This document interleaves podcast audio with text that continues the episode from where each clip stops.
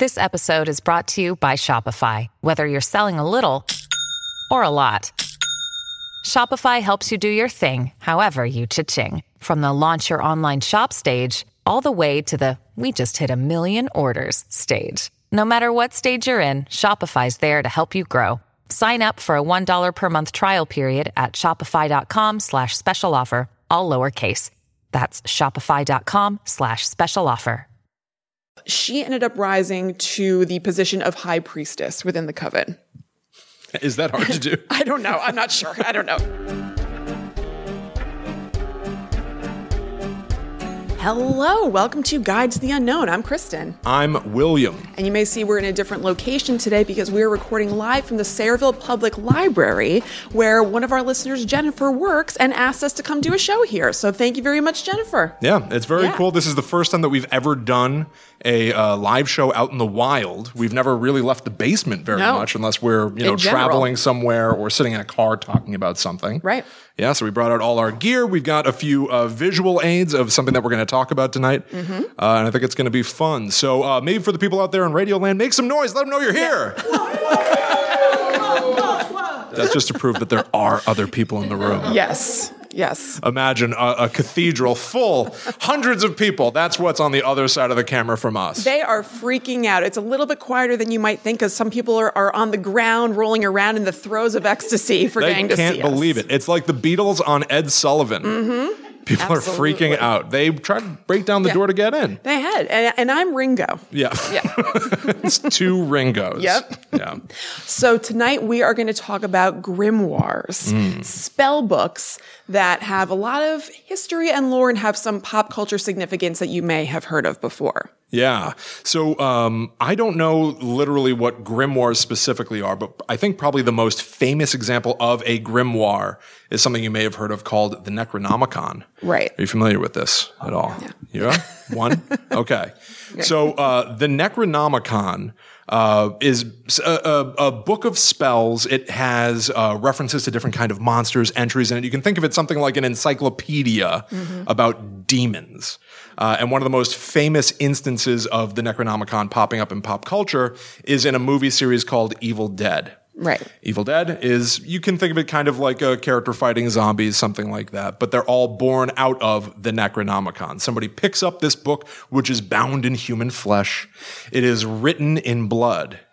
And when they read an incantation, it brings the dead out attacking. That's right. But not all grimoires are necessarily that hardcore. Some are. It's kind of up to the author. It can be whatever you want it to be, basically.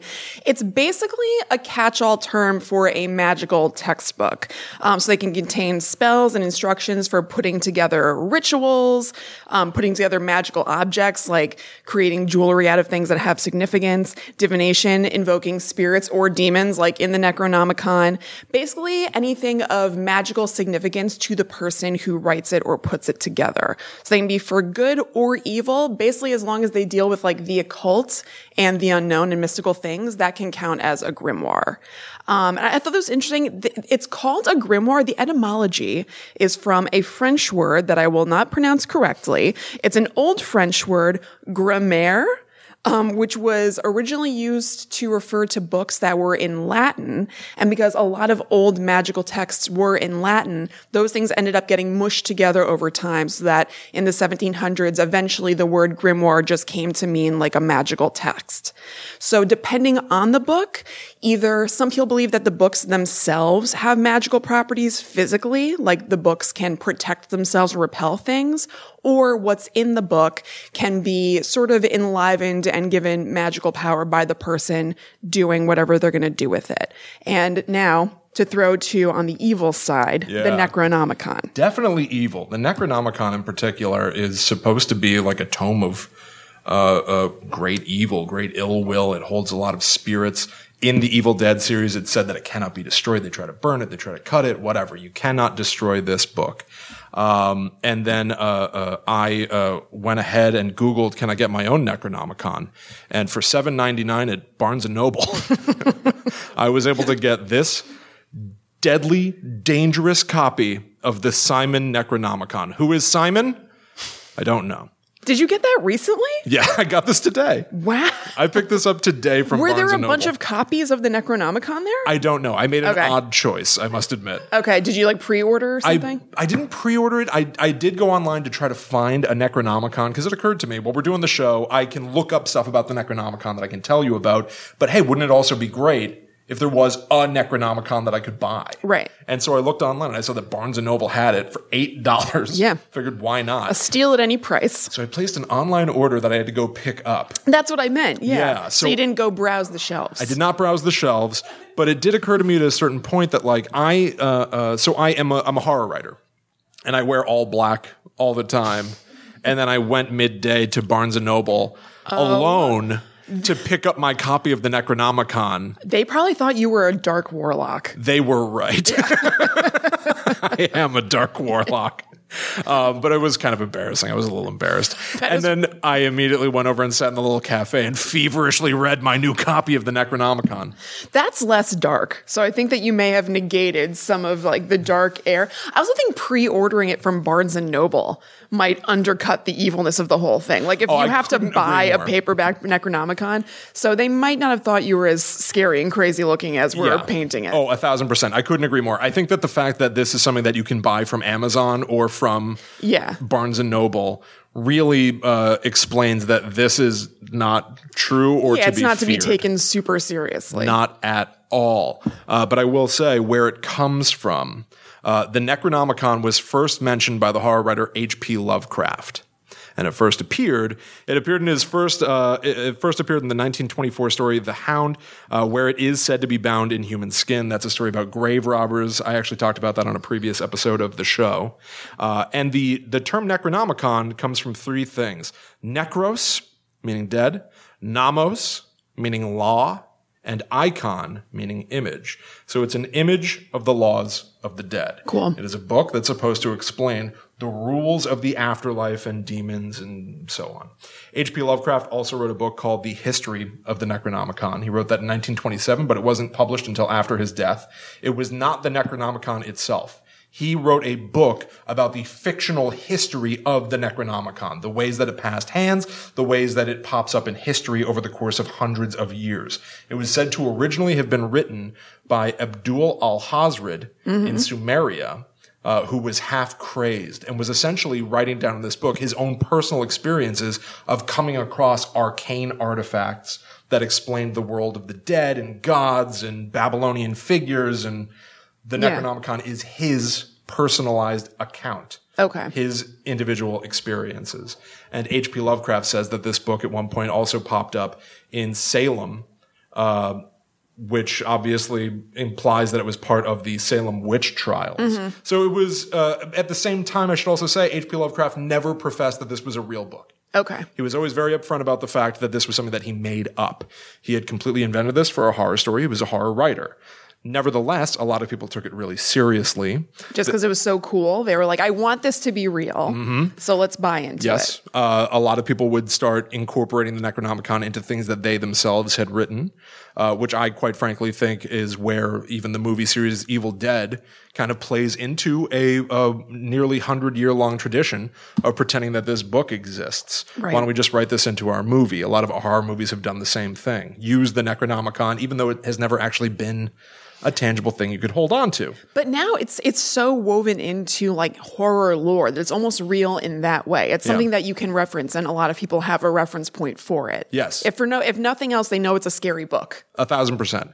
And that's why in nineteen seventy-seven, an anonymous guy calling himself Simon wrote this version of the Necronomicon that I'm currently holding in my hands, um, saying that it is... Uh, part of that lineage. He, this is essentially being professed to be the Necronomicon that H P. Lovecraft originally wrote about.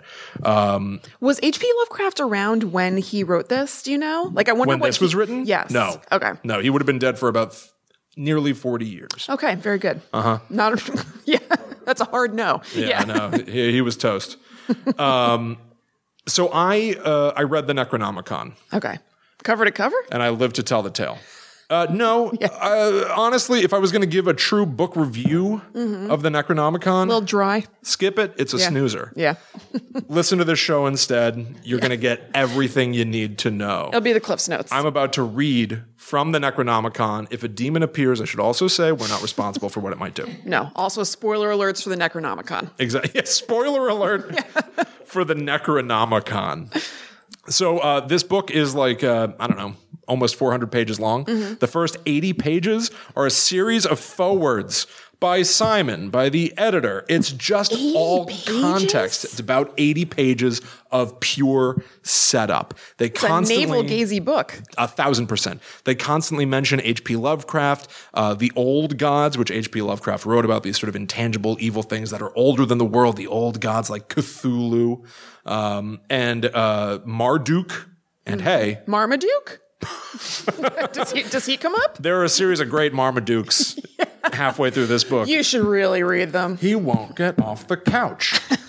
uh, Pazuzu ah. is referenced in the book. Okay. There are actually like a few like movie references in the book that I find both interesting and kind of odd. Yeah, that's weird. It's very weird. When did you say this was written again? nineteen seventy-seven. Okay, so The Exorcist was out by then, right? The Exorcist is referenced yeah. in this. Oh, okay. Uh-huh. Interesting. I, I, I straight up think that this is born out of not only um, a lot of appreciation for uh, sort of the odd fourth wall breaking horror that H P. Lovecraft was doing. Mm-hmm. I also think that in the seventies there was a cultural fascination with uh, uh, demonic entities. Because yeah. if you look at The Omen, if you look at The Exorcist, there was obviously something in the zeitgeist. There was a through line in a lot of media that you can become possessed. Right. That demons can take over you. And I kind of think that this book is riding on that wave. Um, so, uh, at a certain point when they're mentioning gods like Cthulhu, they also mention, I just liked this, they mention Azathoth. Okay. The blind idiot god. Which is of the gods, you don't want to be called the blind idiot. I also think you don't want to be calling a god a blind idiot. You would think. Whoever named the god that I feel like is in big trouble. I don't know. I just I don't know. I want to be more know. careful. But are we supposed to fear the blind idiot? Idiot. It's one thing to be called blind. If you're blind, you're blind. Yeah, right. But an idiot. Absolutely. That's the real problem yeah, there. The idiot god. Yeah. Um, so uh, let's, I'm going to read to you an excerpt. Okay. Uh, from the beginning here, uh, which sort of gets into the idea of not just the Necronomicon, but grimoires. Okay. What are books like this? These were the sorcerer's handbooks and generally not meant as textbooks or encyclopedias of ceremonial magic. Magic with a K. Mm, of course. In other words, the sorcerer or magician is supposed to be in possession of the requisite knowledge and training with which uh, to carry out a complex magical ritual, just as a cook is expected to be able to master the scrambling of eggs before he conjures an Eggs Benedict. Conjures an Eggs Benedict. You ever go so to a restaurant ins- and they conjure some Eggs Benedict for you? So we're just inserting magical language wherever we can. Absolutely. Even as it pertains to making Eggs Benedict. I love the mundane. This guy's all in. Yeah, I love the mundane I'll say reality. That. You can see what he's going for, though. Yes. These books are not supposed to be an instructional guide of how to do stuff. They assume that you might have some knowledge of your own already. You got to bring right. that to the table. But I just love that they talk about conjuring, conjuring Eggs, Eggs Benedict. Benedict. Also, the people who write the Necronomicon are totally the kinds of people who use words like conjure. Yeah. Well, especially, I mean, if you're using it in reference to food, yeah. then you know that's sprinkled liberally throughout their vocabulary. Yes. Because that's like the least of the things you would conjure. Absolutely. Much like I liberally sprinkle cheese on many a meal. Sprinkling, yeah. Um, anyway. They also say that uh, the original manuscript was produced by a priest who was ordained by uncanonical methods. Oh. They really want to paint a picture that this was yeah. sort of an unusual book that was uh, crafted over the course of a it's long time. Grid. Yeah, it's off the grid. It's made by strange, odd people. Uh, they couldn't tell what they were looking at. The book was originally written in Greek. Um, they couldn't overlook that the title was The Necronomicon, mm-hmm. much like they couldn't ignore uh, what they say are a bunch of weird drawings inside. And truthfully, the Necronomicon has a bunch of symbols inside. There are entire... You know, there will be dozens of pages in a row where they just are listing out different, you know, forms that a god took and the symbol associated with that form, things like that. Are they referring to them as weird drawings? Yes, they say that they are weird drawings. It's so strange to be so formal that you call making Eggs Benedict conjuring. Exactly. And then take a look at symbols that symbolize gods and call those weird drawings. Yes. There yeah. seems to be a disconnect with com- uh, old Simon. I completely agree with you. I think it's really uh, kind of interesting, and it sort of almost speaks to like Uh, this matter-of-fact reality that produced this particular edition of this book. Right. The Necronomicon contains references to weird drawings and Eggs Benedict. yeah, and it's considered to be the most evil... That's you what know, I'm saying. Like, it, this doesn't seem like a really like serious book. No. It, some of it is, some of it isn't. Hmm. We'll, we'll kind of get into a little bit. Um, so uh, they couldn't be sure what they'd been handed. Um, but then uh, as they started to try to translate the book, they started realizing the kinds of trouble they were in. A great deal of misfortune accompanied the publication of this book. First, we went through more than one translator.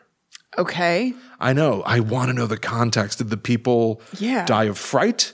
Did they just go what like... does that... Yeah. This stinks. I quit. I was about to say, that's vague enough that it sounds like translators could have just quit. We yeah. went through. I they want didn't out. say like right. multiple translators have perished while working on this project. Mm-hmm. Yep. That's creative. Uh, the last... finally absconded with his preface describing his work in such detail, uh, uh, in some detail. Mm. Uh, this we will have to do from memory in the following pages. At one point, an unscrupulous publisher from the West Coast took a copy of the initial preface and some of the miscellaneous pages in translation, including some dummies, which we were in the habit of giving potential publishers for our protection. Oh, boy. Sort of annoying to work with. Yes, definitely. And then does that mean that this eighty-page forward was actually going to be like ninety? Maybe. I don't know. Yeah, steal more pages. Yeah, yeah, yeah. We need more unscrupulous publishers to take Weird. more pages of this intro. Um, at a crucial stage in the preparation of the manuscript, the editor was stricken with a collapsed lung and had to undergo emergency surgery to save his life. Okay. So, uh, you know, we've covered other stuff on the show where people go into haunted houses mm-hmm. and things like that and end up finding themselves in the hospital.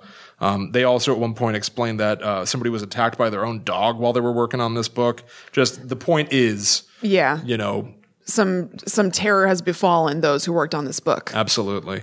Um, so the book is obsessed with Sumerian history and Sumerian folklore. Sumeria mm-hmm. is basically modern day Iraq. Mm-hmm. Um, and the only thing I could think about was Ghostbusters. Yeah, there's a lot of Sumerian talk. A lot of Sumerian talk. Egon and Ray are constantly talking about ancient Babylonian demons and right. Sumerian gods and stuff like that. That was kind of exciting. Yeah. Honestly, I ended up looking up a lot of Ghostbusters stuff because of reading this book, and it just means I'm going to watch a bunch of Ghostbusters movies. Yeah. Uh, if one good thing comes out of reading the Necronomicon, it's that I will get... watching Ghostbusters. Yet another excuse to watch Ghostbusters. I'm about to say, like, you needed one. I'm always looking yeah. for one. Yeah. They talk about how uh, Marduk... Destroyer of Chaos defeated Tiamat the same way a famous movie ends. Okay. Uh, it was in much the same fashion that the chief of police from Amity Island slays the great white shark in Jaws hmm. by blowing an evil wind, which was an oxygen tank in the movie, yeah. into her mouth and sending an arrow after it to explode her.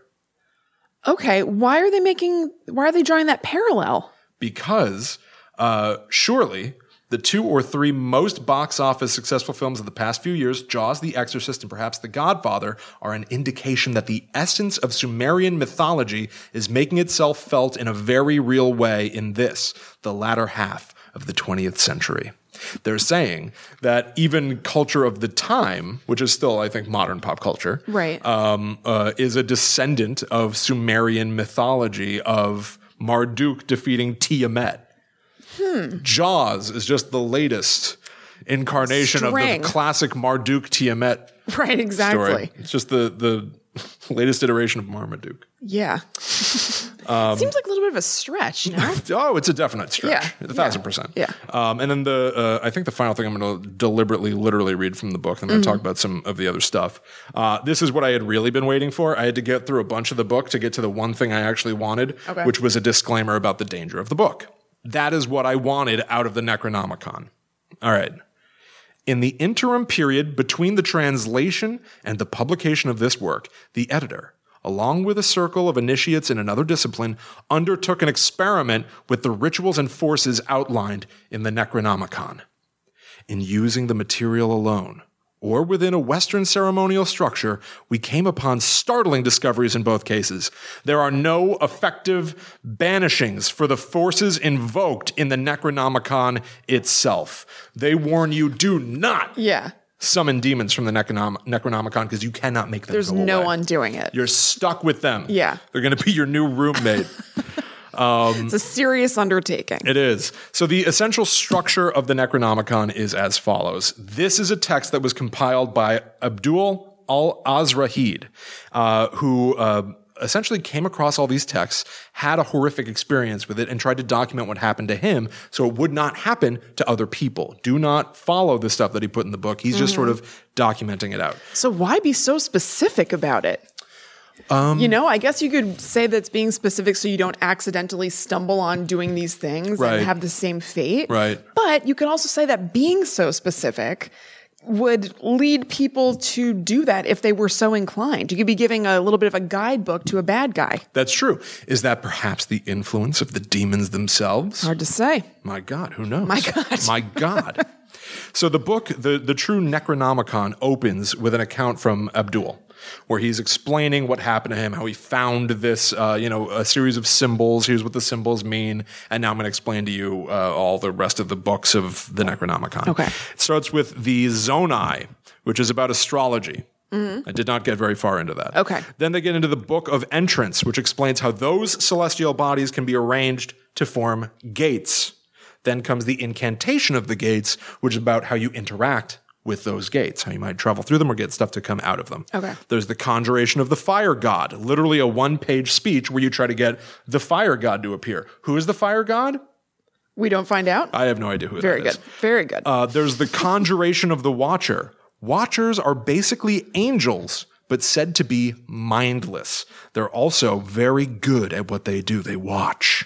Okay, so it's their singular focus. They don't even care what they watch. Okay. They just Are watch. they affecting what they watch? I don't know. Like, why do you want to conjure them if they're mindless and they're just going to watch you? Kristen, we may never know. If only there were some way. If only there was a way.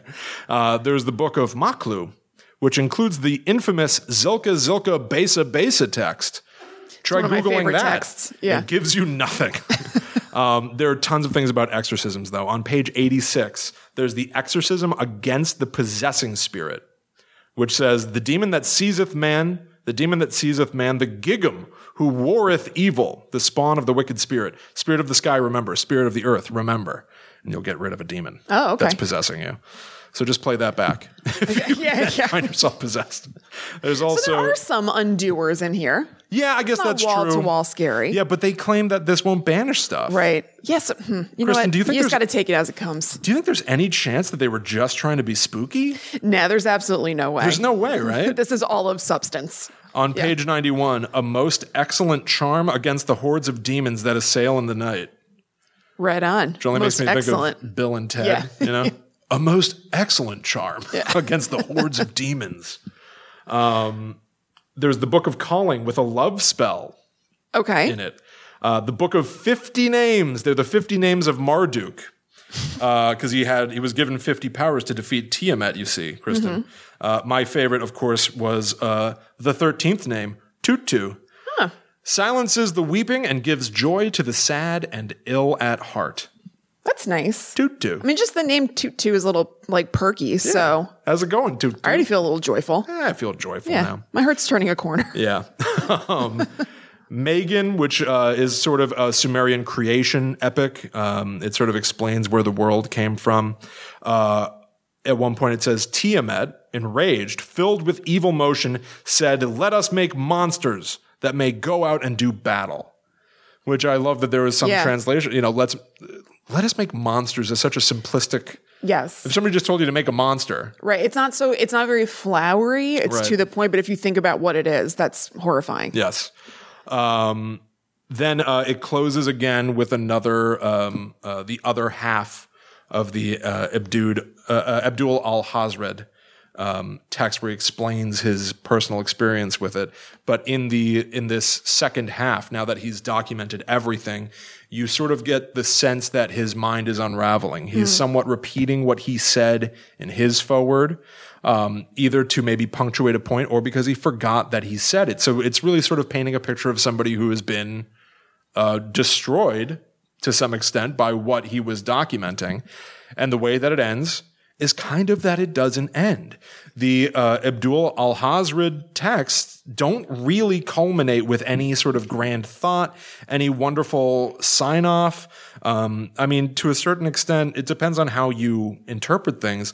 The stars grow dim in their places, and the moon pales before me, as though a veil were blown ac- across its flame.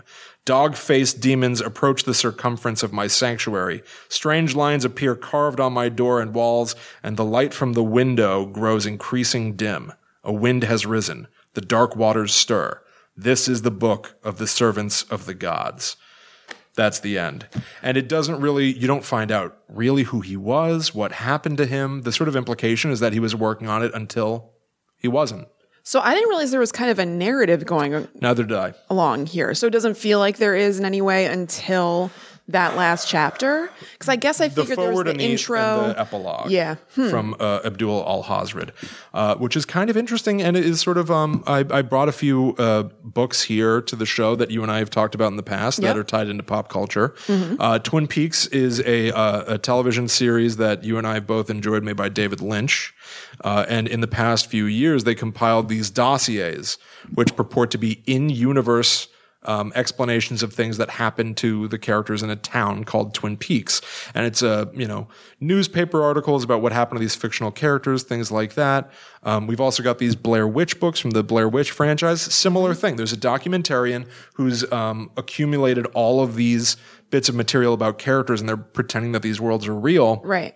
And weirdly enough, I feel like they're they're following the format of the Necronomicon. The Necronomicon is oddly a kind of like found footage book. Yeah. If you think about it as something that was compiled and... Right, by a person to have everything in one spot that you shouldn't do. Right. They're yeah. doing this to to give you like a map away from what should be happening, basically. Exactly. So there is...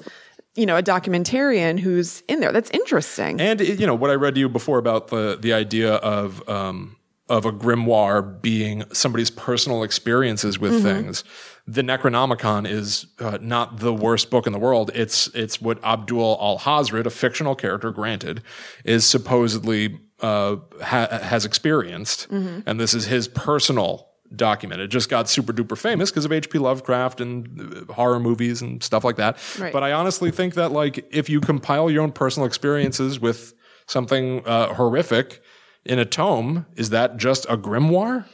I guess it depends on if, you know, if it's kind of magical in nature, because that seems to be like the defining characteristic of a grimoire is that it's mystical in some way. Right. So somebody's just regular diary of their like trek across Europe, like Eat, Pray, Love is not a grimoire. You know what I mean? So, that's a great but, point. yeah. But maybe if she encountered a bunch of witches and stuff and she had written down ways to engage with them or avoid them, depending on what kind of witch it was, right. then maybe you could say it was a grimoire. Interesting. That seems to be the key ingredient. There has to be something that's like not of this world that you're interacting with. That makes sense. Mm-hmm. To a certain extent, Guide to the Unknown. There was a, a version of the world where we considered this as something that could be a book. That's right. Is Guide to the Unknown as a podcast where we experience paranormal phenomenon week in, week out. Well, but while we talk about, about it, how you interact with it.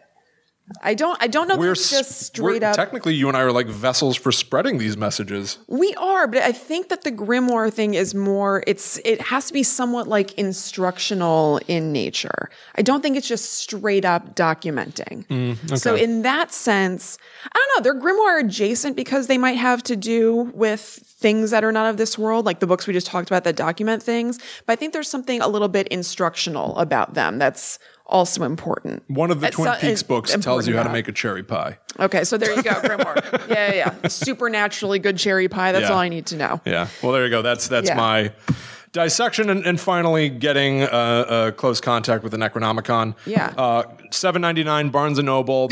Don't bother. All right.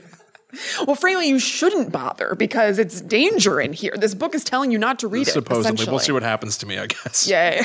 Jury's still out, I suppose. So another famous grimoire. I think that when you think of the word grimoire, if you do, people probably don't think about it all that Constantly, much. Constantly, every yeah, morning. Yeah. Grimoire. Grimoire. Sorry, I wake up every yeah. morning.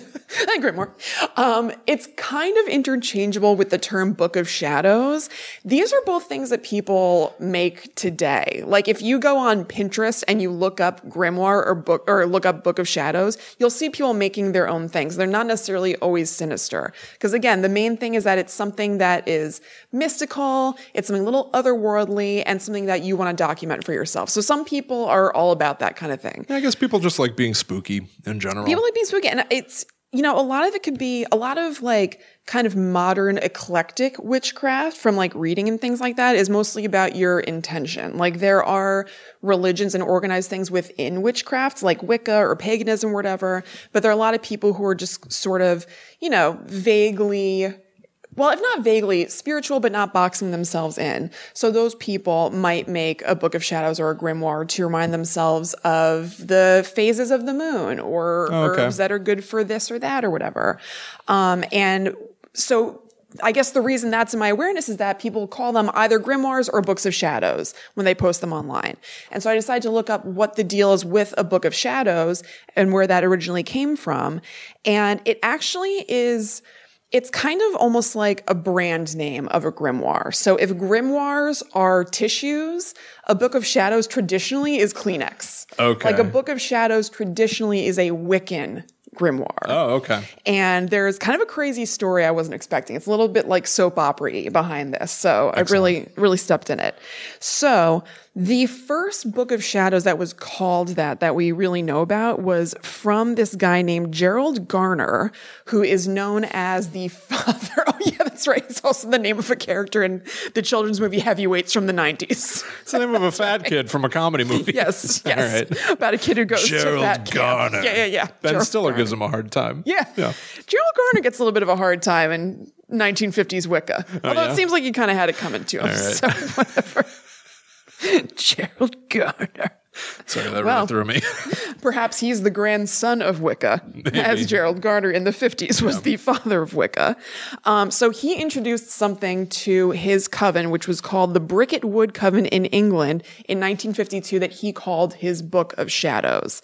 And he said it was interesting that you used an analogy of a cookbook before, because he said the same thing. He told them this is like a cookbook of spells, and you can look at, and it's been passed down to him through generations. It says he's just revealed feeling this now, but he's had this for a while.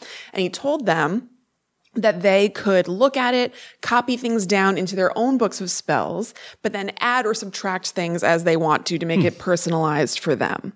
Um, let me see. Okay, so... But as I said, there was kind of a little bit of scandal around it a little while after he presented it. So he presented it in nineteen fifty-two, and he also started to correspond by letter with a young witch named Doreen Valiente. The best young witch name I can think yeah, of. Yeah, Doreen Valiente. Doreen Valiente was corresponding with Gerald Gardner because he was like a, a big wig in the Wiccan circle Muckety in muck. England during that time. Yeah. Um, and she eventually came and joined the coven in nineteen fifty-three. So the year after he presented the Book of Shadows to the coven. Um, she eventually wrote in her book called The Rebirth of Witchcraft in two thousand eighteen that she kind of caught Gerald Gardner um, plagiarizing from oh. some other things in the Book of Shadows.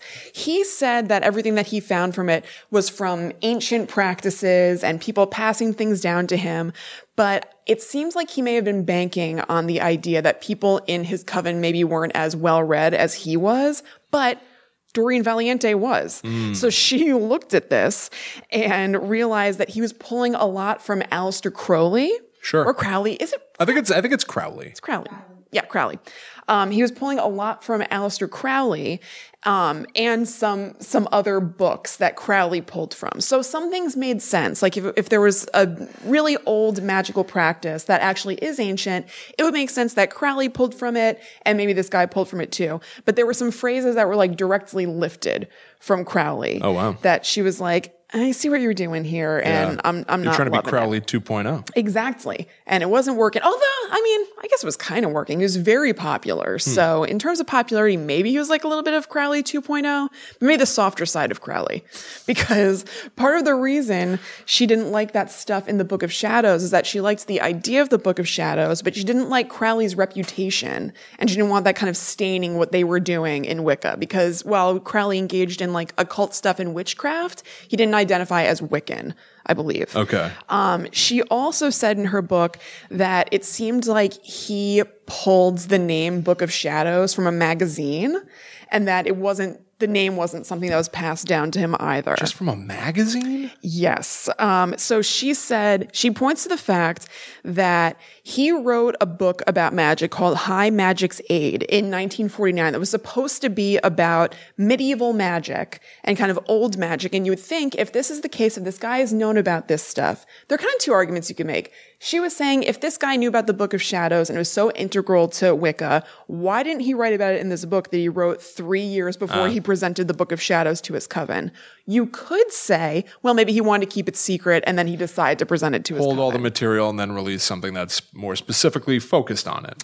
Or maybe he didn't want to share that with like the larger world in a public book and wanted to keep it a little bit right. more private within his coven. But she doesn't really feel that way. And she thinks that he found the term Book of Shadows, which this is very funny to me. She said there was a magazine in nineteen forty-nine that was called The Occult Observer. And there he had placed an ad in that magazine for his book, High Magic's Aid. And coincidentally or not, there was an article right across from the ad called The Book of Shadows that was written by a palmist, like somebody who's into palm reading, palmistry, um, named Mir Bashir. And it was about a supposedly ancient Sanskrit um Uh, method of divination by reading the length of people's shadows. Oh. So it wasn't the same. It wasn't about a grimoire called the Book of Shadows, but she said it, she feels like he saw the name, was like, huh, it's a pretty good name. And maybe things sprung from there, and that just wasn't his original idea. Weird. So when she joined the coven, because she's like very well read, Doreen Valiente is all over it, she's really applying herself, she ended up rising to the position of high priestess within the coven. Is that hard to do? I don't know. I'm not sure. I don't know. It sounds big. Uh, congratulations. But it occurred to me, I was about to be like, whoa. And then I was like, but maybe there are two people in the coven. I don't know how this works. I don't think so. I think because he was like, he was a big deal. So I don't, I don't think it was a teeny coven. Yeah. And also there was a split later where people from the coven left with Valiente, which suggests to me that there are enough people to split off. Okay. So I think this is like a decently sizable coven. Um, don't have the Mid-tier. numbers in front of me. Mid-tier. Mid-tier, Mid-tier coven. coven. So she's rising up in the ranks. She's starting to be a muckety muck. And she tells him, like, I see what you've done here. There's a lot of Crowley stuff in here and I'm not about it. And he got defensive and he said, there was a Book of Shadows passed down to me, but a lot of the info in it was kind of fragmented. So I had to sort of fill in the gaps myself so it was readable. And he said, if you could think you could do a better job at this, then why don't you go ahead and do that? And so she did. Oh, wow. She was like, all right, I'm going to re-edit your Book of Shadows to take out the Crowleyisms. Um, she did that, and that is the um, Gardnerian Book of Shadows that you can buy today on Amazon, and I would imagine Barnes and Noble. Really? Yes. It's so it's it's so deflates I know. That these things are available. But you know what? Is it fair that it deflates it? It's I don't think it's totally fair that it deflates it. You know what I mean? I feel the same way because it's not just like a leather-bound book somewhere that you can't right. access. But maybe it was meaningful to enough people that it gradually like rose up the chain. I guess that's true. There, I mean, there you used know? to be like weird occult bookstores. Maybe they're still are, whatever. Yeah. But like, I feel like uh, the second that somebody in a coven is like, well, we, how are we going to get this into borders? Yeah. It just makes it less special. You know? I yeah. don't know. It's such a mundane pursuit. Like, we got a listing on Amazon. Mm-hmm. How are the reviews for the Necronomicon right. on Amazon? How are they coming? Are they go- Is it going well for us? Yeah. It's it just, I don't know. It's less... It's less fun. It's less creepy. It makes it feel less special when yeah. something's out on pa- in paperback with like a pastel cover, right. as the Gardnerian uh, Book of Shadows is. But even the way it came into publication is a little dramatic. Um, and I'll get there in just a second to do things chronologically. So she edited the work. She took out all the Crowley stuff. She put in some things of her own that were totally new to the Book of Shadows that are apparently pretty central to Wicca now that people are all about. Um, and people were very into this new Book of Shadows. They're very happy with it. But she ended up leaving the coven in nineteen fifty-seven. So she came in in fifty-three, shook up the Book of Shadows, and then left in fifty-seven. Um, she and other members of the coven felt like Gardner was courting too much publicity. Um, he was very into kind of the cachet of being like the boss Wiccan. Right. And they were trying to keep this like, Um, you know, a little insular, and this is their religion, small. And what are you doing? You're you're making this a thing that it's not. And apparently, he they came to him in the covenant and said, "You're doing this. We don't like it. It kind of goes against our principles." And he apparently rattled off some Wiccan laws on the spot that justified what he was doing.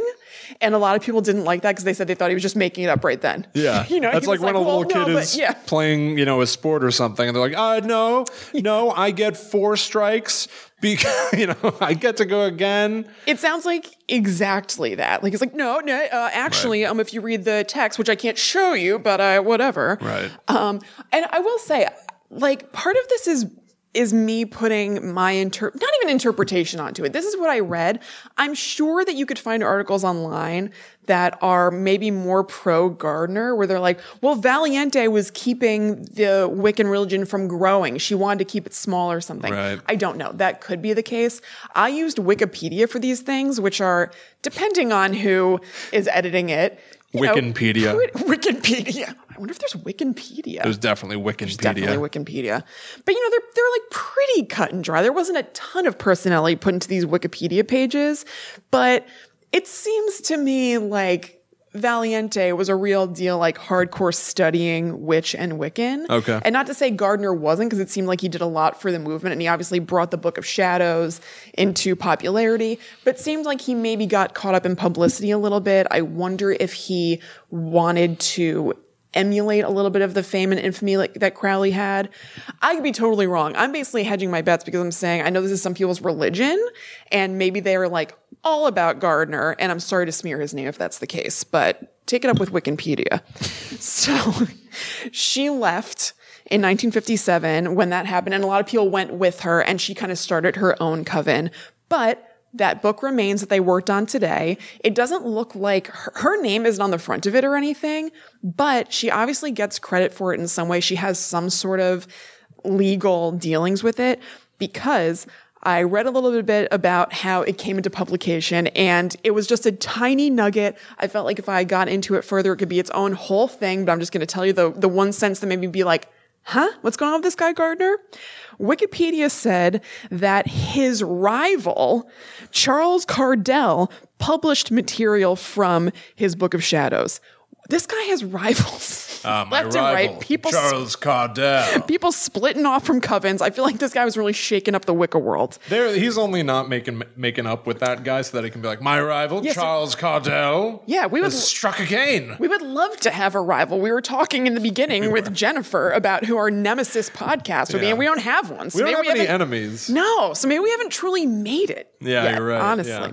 You can't get to a, a, a few hundred listens without making an enemy or two, right? No, that's absolutely right. A couple dozen. Yeah. Baker's dozen. So his rival published his book. Number one, he has a rival. Number two, bold move on the rival's part. That's a real like power stance to yeah. be like, I'm publishing this and it's mine now.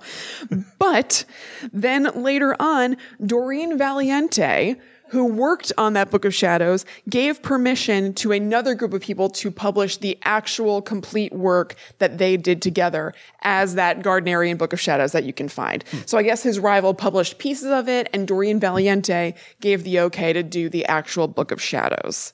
So basically, even at its start, it's even though the Book of Shadows and Grimoires are kind of the same thing, the literal Wiccan Book of Shadows had a collaborative sort of evolving history right from the beginning. And so it's not super surprising that, as I said in the beginning, people make their own grimoires, right. make their own books of shadows. And it's very amorphous and just kind of whatever you want it to be, which seems kind of in keeping with the way that they started. I kind of like that it's a patchwork. I like the idea that uh, a bunch of people can claim ownership to a single idea and express themselves in different ways, and it's just as valid as anything else. Yeah, and it might like just that. it might just be that calling it a grimoire or calling it a book of shadows, if it's not something that's part of your Rick, Wiccan religion and is kind of a big part of it. But if you're somebody who just sort of practices a little bit of grab-baggy spirituality, if putting your thoughts or intentions or spells or whatever is meaningful to you that has to do with another part of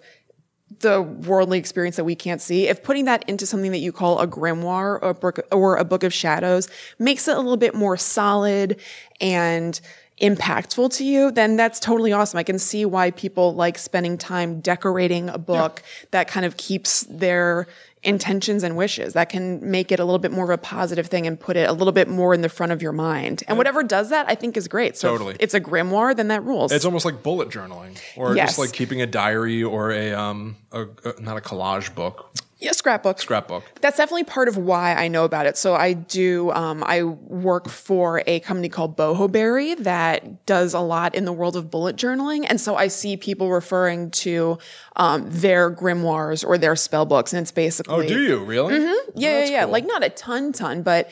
It's essentially a, a bullet journal. They'll have kind of a table of contents in the front where they can flip and find the moon phases for the mm. year or teas that they feel correspond to certain things that are helpful for them or whatever. And it's just kind of, I definitely see them as sort of modern grimoires or spell books. Interesting. Yeah. It's very interesting. And so again, so as far as pop culture goes, the Necronomicon is a famous sort of grimoire, but the term Book of Shadows does pop up in pop culture here and there. Um, there is a so-called Book of Shadows in the show Charmed that was on in the nineties. It was a show about um, three witches, kind of like a lighthearted, like fun show on the W B. And in that show, their Book of Shadows is inherently physically magical. Like it can defend itself and like propel people from touching it or anything. yeah. Um, in the nineties witch movie, The Craft, it is said that a witch keeps her power thoughts in a Book of Shadows. Oh, power thoughts. I know. I like that too. That's like a different way to like phrase intentions. My power, power thoughts. thoughts. Yeah. It's, it, there's a punch behind it. Thoughts. My thoughts you are could not have power thoughts. I keep a little notebook, but it just has like stuff I got to get from the grocery store and things like maybe that. Maybe you should switch it up. Maybe you should get some power thoughts in there and transform that thing into a book of shadows. Yeah, maybe I should. Yeah, it's time. Yeah, there's nothing interesting in here. Well, that doesn't mean there can't ever be. No, not, it does. Not unlike, I know myself. Not unlike, you know, Valiente transforming Gardner's Book of Shadows. Maybe it's time to transform Willie's pocketbook. Maybe. I've got the fax number for PetSmart. All right. Well, you know what? That could be pretty powerful depending on what you need. Yeah, it's all about how you use it. Yeah, exactly. Exactly. And the last Book of Shadows in pop culture that I will reference, which we kind of have right here as props, um, is that the second Blair Witch movie was called Blair Witch two Book of Shadows. And then I'm weirdly... I'm going to take issue with you. What? It's called Book of Shadows Blair Witch oh. two, which is way worse. That is worse, but the book, yeah, yeah, yeah. Yeah, who puts the subtitle ahead of the title? Yeah, it is very weird. And then there is no Book of Shadows in that movie. No. It has nothing not. to do with it. It's anything. One of the most notoriously terrible movies ever made. Yes, I love it. Yeah. Cool. So that's it. Those are grimoires and books of shadows. Books of shadows. So mm-hmm. uh, uh, go grab a notebook, fill it with your power thoughts. Yeah, turn it into a book of shadows. It's yeah, that easy. Absolutely. Anybody can do it. Mm-hmm. Um, Truly they can. We tried to look up if there were any um, grimoires available at the library. I we, did. We failed. I did. I uh, I first didn't use kind of like the... the search engine like th- to exclude things. And so it first looked like there were, but it was from like a bunch of libraries in New Jersey. yeah. And they weren't serious like grimoires. It was like a comic book called Grimoire and stuff. Oh, really? Yeah, oh, okay. yeah, yeah. That's, that's not quite the same. yeah. Um, but yeah, it would have been cool if we could have found, I always want there to be some, some like dusty back corner with I all the, the big books that nobody sees. Yeah, exactly. And hidden there in the stacks is the one evil book, something like that. I was hoping, but you know, it's probably for the best that there's not. I was hoping for the purpose of the show, but it's probably best for all of us that there isn't one hidden here in the Sayreville Public Library. Unless, I'm about to say, she did go flying out. Maybe she's going to yeah, get that's one. True. Yeah. yeah. Unless, you know, they're not inherently bad, so I shouldn't say it's good that there isn't one. Maybe, maybe the, she's may there be a, to, like, a wonderful protective out. one. She's yeah. about to choose someone out because there are no grimoires. Yeah, yeah, yeah. What do you mean we don't have any evil books here? Yeah. Maybe she put together a grimoire, she put it in a corner of the library for protection, oh, I would love and she's that. cheesed that it didn't show up on the directory. I would love that. Yeah. Um, cool. Well, there you go. There you go. Um, all right, everybody. Well, thank you so much for hanging yep. out with us. Thank you, everybody, for coming out uh, to you. our live show here at the Sayreville Public Library. We really yep. appreciate it. We hope you had a good time. Yeah. Um, yeah. Thank you. You can also follow at G T T U Pod on all social media to stay up to date through the week about spooky things going on in the world. Uh, join our secret Facebook group on facebook.com slash groups slash GTTUPod. Mm-hmm. We also um, really appreciate if you left us a review on Apple Podcasts or whatever podcast app you use. Yep. Mm-hmm. Uh, and if you go to patreon.com slash GTTUPod, you can back the show, as so many of you have done, become a Netherworld warrior. Um, and get exclusive material from us, uh, uh, talking about movies, uh, bonus videos of us. A bunch of people have done it, and thank you all so much for your support. Yeah, there's an extra episode of Guide to the Unknown that comes out on the fifteenth of every month, so you'll get that if you donate at that four dollars and up tier. And then we've also just been sprinkling in extras on top of that here and there. We're only a little bit into October, and we already have two extra videos up there, so get some bang for your buck. Absolutely. So thank you all again so much for hanging out with us. We will see you again next week for more sp- spooky stories from the world of the unknown, but until that time comes, we must travel. Back to the netherworld, go we. Thanks, guys. Right, there you go. Yeah. Thanks for Ooh, coming. The Necronomicon. Yeah, thank, thank you so you. much. Thank you. Yeah. Really appreciate it. Hope you had a good time. Yeah. Have a great night. Thanks. Take care. And happy Halloween. Yeah, happy Halloween. Happy Halloween. Yeah. Exactly. Yes, oh, I yes. Hope you, I hope you top your best number. Yes. Yeah. yeah have, have fun. one forty-five All yeah. right. Bye. Bye. Al, would you would you stop the stream yeah. there? Bye, anybody who may have been bye. there. Bye. Bye. Bye. Tell them. Um, uh, Taylor says that Snape wrote a, a the Book of Shadows out of his potion book. Ooh. Oh, that's kind of true. Yeah, that's Snape cool. did kind of turn his potion book by like... That's true. Yeah, yeah, yeah. Yeah, he wrote a new spell. He wrote Sectum Sempra. Yeah, Sectum Sempra. Sectum Sempra? Mm-hmm. Is that what it is? Yep. Oh, yeah, I guess that's kind of true. Yeah, that is true. I was cool, thinking partway through I would like to throw a Harry Potter reference in, but I couldn't think of one. There is one. Yeah. Thank you, Taylor. Yeah, thank you. Um, cool. All right. Well, bye, guys. Bye, everybody. Oh. There's not an end button? Hmm. Hmm. Weird. Quick, Kristen, dance. Yeah. Hurry. Yeah, Kristen, dance. Just slightly. Yeah. Yeah.